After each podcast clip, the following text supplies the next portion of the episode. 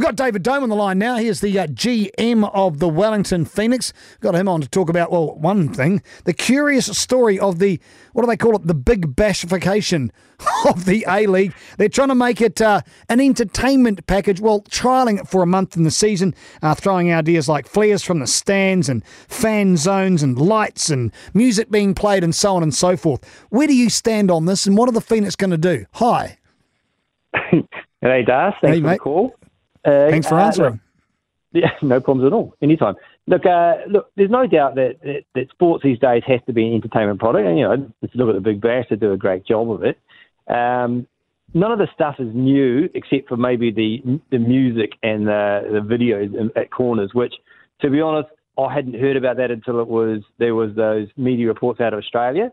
Um, there is a meeting tomorrow amongst the event managers, which I'm sure it's going to come up with. Not 100% convinced, to be honest. I can't see how that is going to um, uh, lend itself to the to the spectacle any more than what, for example, Yellow Fever or our fans do with their singing and chanting at those times. So, not convinced about that.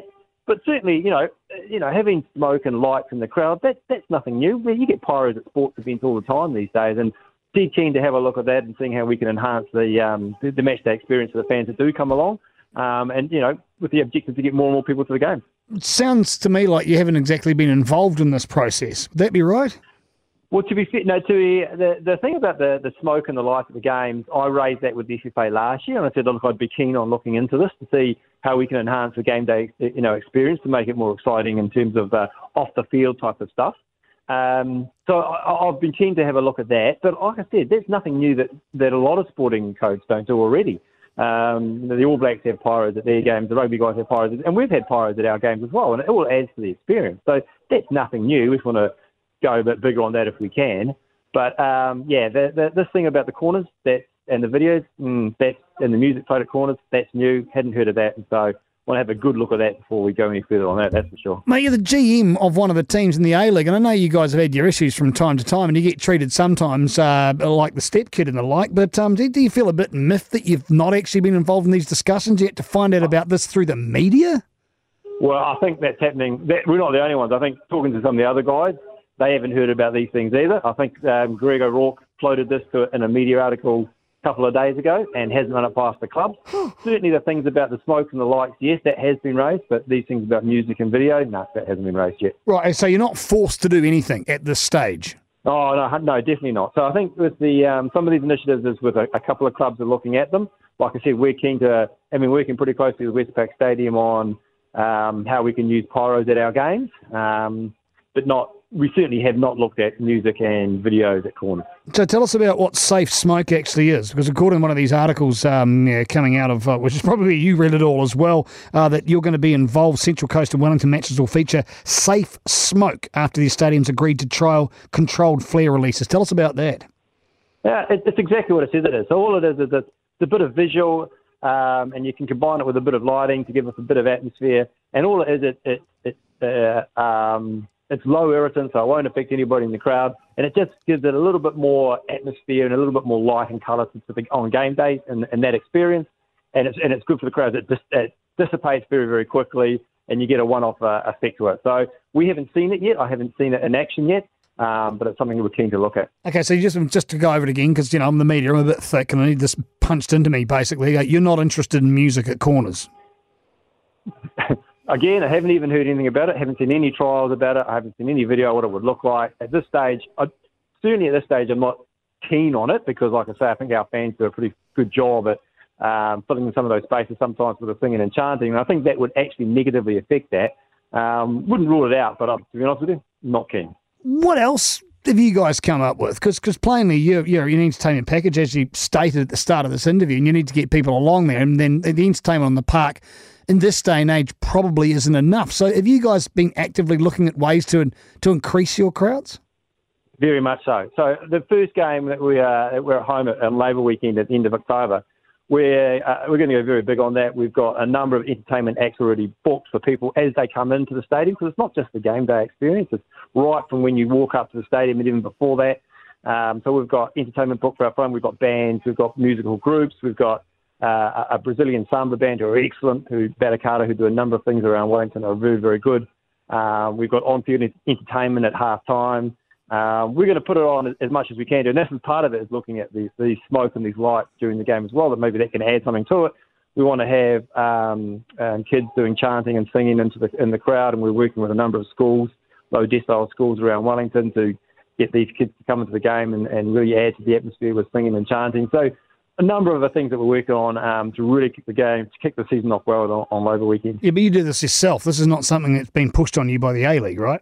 No, no, absolutely not. No, we've you know we we've known this for a long time that you've got to try and do it, and it's not always it's not always easy to to pull you know aggregate and pull these things together. So you've got to do the best you can with the resources you've got. Um, but you know, we've we put it to the board, and the board is very, very supportive. They said, look, go big on the first couple of games. Let's really get the season off to a good start. Let's get some wins on the board. Get plenty of, of, of supporters there the first games to get in behind the players and the team, and let's kick the season off as, well as we can do, and then we'll take it from there. And if it keeps going and we're going well, we'll, we'll chuck more money and more money in. As long as we can get those people coming back and supporting the club, then we'll put on the best entertainment that we can. I remember going over and watching games of football over in Britain when I lived over there 20, 30 years ago, and the, the entertainment obviously on the on the park itself, but the crowd it was organic, and that's something that was yeah. just stunning. And you're not probably going to get that over here. We don't have the, I mean, the Kiwi attitude's not like that, is it? But you've got the Yellow Fever who do their bit, yeah. and they've created their own fun. Do, do you work with them to try and initiate yeah. more kind of organic entertainment within the crowd? Do you have a, a hand in hand with them? Yeah, we're very close. Yellow Fever are excellent. We work really closely with them. You're absolutely right. That's the difference that football does have over a number of other codes in, in New Zealand is that they, they, the Yellow Fever do a great job of singing and chanting, and they're entertainment in themselves. Now, mm. we've, we've, we've, we've tried to grow that there, that, that base as much as we can. We've got an unbelievable offer where you can get a, a full season membership for a student for under $50 in Yellow Fever. you know, for, for a 12, 13 game home, 14 game home season, you can be a, you can be a student Yellow Fever member which is just unbelievable, 150 bucks. And we're really keen to, to, to, to, to build out Yellow Fever as much as we can and to help. And we do a lot of things together, a lot of initiatives together. And like I say, we're very, we're very uh, thankful for the difference that those guys make and the atmosphere they bring to the stadium, whether it's the singing, the chanting, the drums, whatever. You know, people come to games and say that was an amazing experience, even though there may have been you know, under 10,000 people there at the stadium. As I said, you know, the atmosphere you get at a Phoenix game is, is, is really, really, really, really good. Um, and it's all, a lot of it's driven by what the Fever and the singing and the chanting they do. And, and hopefully the result on the field as well. And what else have you got in the way of season tickets? Are they all out and running now, are they, David? Yeah, season tickets have been on sale now for a good couple of weeks. They're ticking over over quite nicely, over 3,000. They're still going strong as we head into the last five weeks before the start of the season. We've set ourselves a target. We want to have 6,000 season tickets for uh, the season. That will continue to sell throughout the season on you know as we as we progress, and obviously the more that you the better you do, the more you sell. Um, but you know, we're pleased by how it's gone, and you know I think the difference that Mark's made and the the changes that he's made and, and how he's talking, he wants to bring the team together. I think that's really helped the people getting on board. Yeah, they want to get on board to this deal. You're talking about the Yellow Fever, though. That sounds like an absolute bargain. Where do they go to pick up season tickets? So be it the student, be it you know Yellow Fever, or be it just your regular Joe. What's the best way to do it? Uh, you can go on the Ticketek site, ticketek.co.nz um, sells them, or you go onto our website, wellingtonphoenix.com, and you can just follow the links there. You talked about winning. How are we going? I know I'll probably get his name wrong because I'm a bit backward, but Obafemi Martins, this is the guy that everyone's trying to chase. What's the skinny with him? Yeah, so Mark's, uh, Mark's I mean, it's been interesting actually since Mark's been here. He's fielded a number of calls, as you do for, as a head coach, from agents and, and players around the world who are interested in coming here. And um, he's had a few phone calls. I mean, you know, we had a little we had a little crack at Michael Essien, and just the fact that uh, um, these things don't always come off, um, but it shows the intent of the club. And, and now Martins is on our radar, and Mark's working pretty hard on a number of other players as well. And it shows the intent that Mark has as head coach, and also that the board are willing to support him by looking at players who do come uh, with a with a real history of, of top class and top notch football behind them, and they'll make a real difference and a real addition to the squad. And um, Mark's doing a great job in that space. And uh, have we got any imminent signings that we need to be aware of that you can uh, let the kid out of the bag? You won't do it, but I'll ask anyway. And and, fi- and finally, before we leave. There's, there's, there's nothing on the horizon which says the guy's going to be signed by the end of the week. Like I say, he's having a number of conversations with a number of, of people. He's also the team shoot off to uh, Sydney for for a week to play three games over there. They've got they're playing Wanderers in Sydney and and uh, Sydney Olympic in a in a, in a one week trial window over there. Um, no doubt he'll be looking at a few players there as well.